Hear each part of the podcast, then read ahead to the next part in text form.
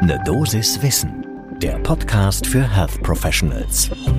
Willkommen zu Ne Dosis Wissen. Wir sprechen werktags ab 6 Uhr in der Früh über die Themen, die Menschen im Gesundheitswesen wirklich interessieren. Heute geht's um monoklonale Antikörper gegen Covid-19. Ich bin Dennis Ballwieser, ich bin Arzt und Chefredakteur der Apothekenumschau.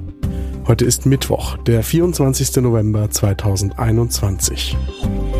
Ein Podcast von gesundheithören.de und Apothekenumschau Pro.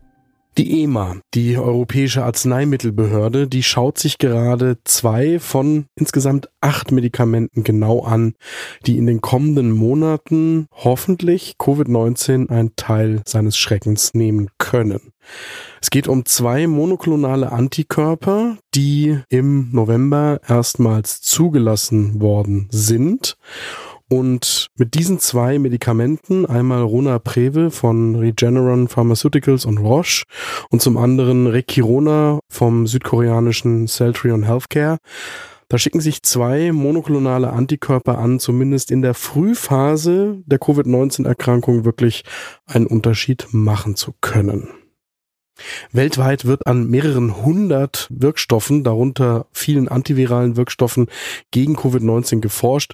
Man spricht von mehr als 600 Präparaten, die von unterschiedlichen pharmazeutischen Herstellern derzeit getestet werden sollen.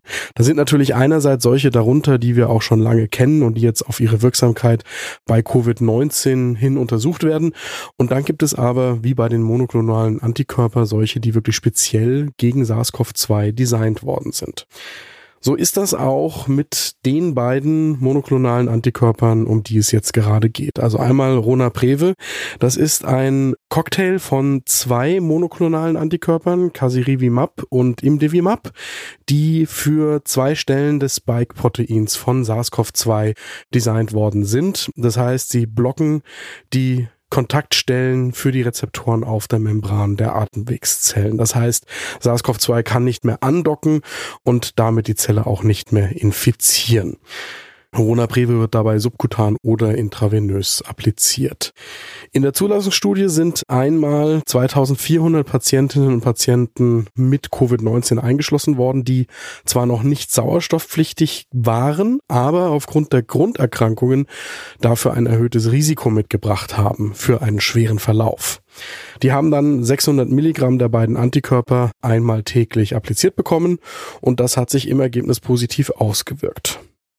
Von den Patienten, die Ronapreve bekommen haben, sind 0,9 Prozent, 11 von 1192, hospitalisiert worden oder im Behandlungszeitraum von 29 Tagen gestorben.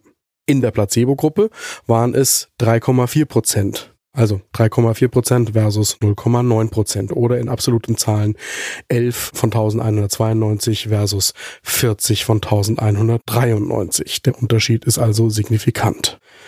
Interessanterweise gibt's für Rona Breve sogar eine zweite Studie für die Vorbeugung, die Prävention. Noch einmal 1500 Menschen sind in die Studie eingeschlossen worden die haben in ihrem Haushalt engen Kontakt mit SARS-CoV-2 positiv getesteten Personen gehabt und haben jetzt entweder Ronapreve oder ein Placebo bekommen. In der Ronapreve-Gruppe haben sich in den folgenden 29 Tagen 11 von 753 mit SARS-CoV-2 infiziert in der Placebo-Gruppe 59 von 752, also nochmal 11 versus 59.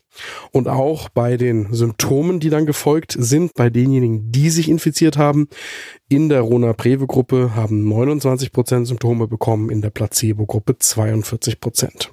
Die EMA schließt daraus, dass sie das Präparat auch für die Prävention symptomloser infizierter Personen ab 12 Jahren und mit einem Mindestgewicht von 40 Kilogramm empfehlen kann.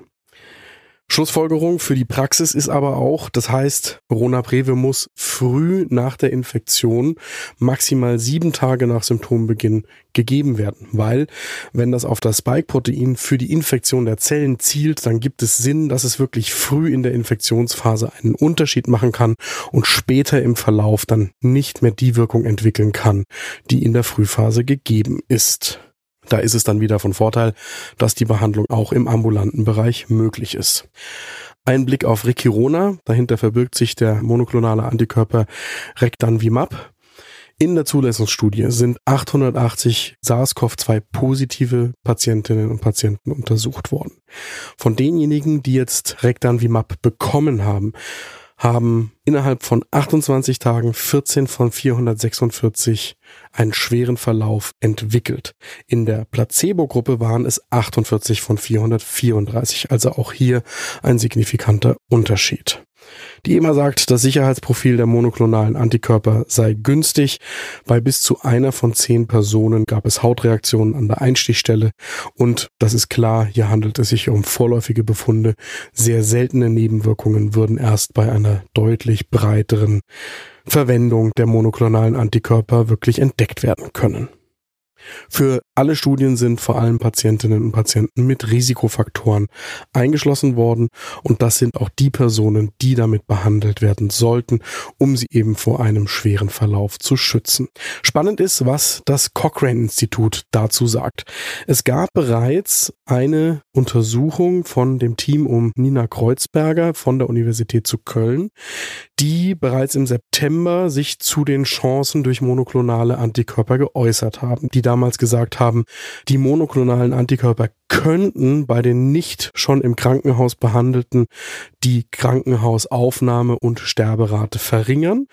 Aber man kann noch nichts Genaues sagen. Jetzt liegen ja neue Studien vor. Wir haben Nina Kreuzberger noch einmal angefragt und sie antwortet uns, dass sie schon davon ausgeht, dass es Veränderungen in der Beurteilung geben wird, weil die Effekte ja zumindest in eine gute Richtung gehen würden. Da dürfen wir gespannt sein, wie Cochrane sich demnächst dazu äußert. Und das ist auch ein Versprechen, dass wir an dem Thema natürlich dranbleiben, weil monoklonale Antikörper in der Therapie nicht nur bei SARS-CoV-2 und Covid-19 spannend sind und bleiben. Gibt es andere Themen, die Sie gerne werktags ab 6 Uhr in der Früh hier hören würden, dann schreiben Sie mir doch bitte eine E-Mail an eine Dosis Wissen at apotheken-umschau.de. Und jetzt drücken Sie bitte auf Folgen für diesen Podcast. Ein Podcast von gesundheithören.de und Apothekenumschau Pro.